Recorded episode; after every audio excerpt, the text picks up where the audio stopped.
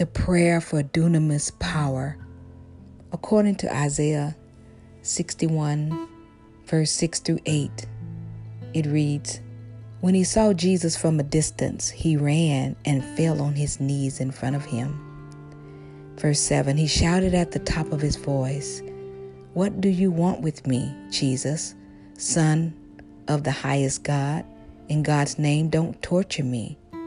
Verse 8, for Jesus had said to him, "Come out of this man, you impure spirit."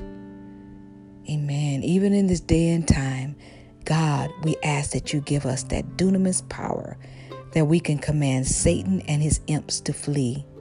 Lord, we know and recognize that you are all powerful, and we pray that we walk in it daily.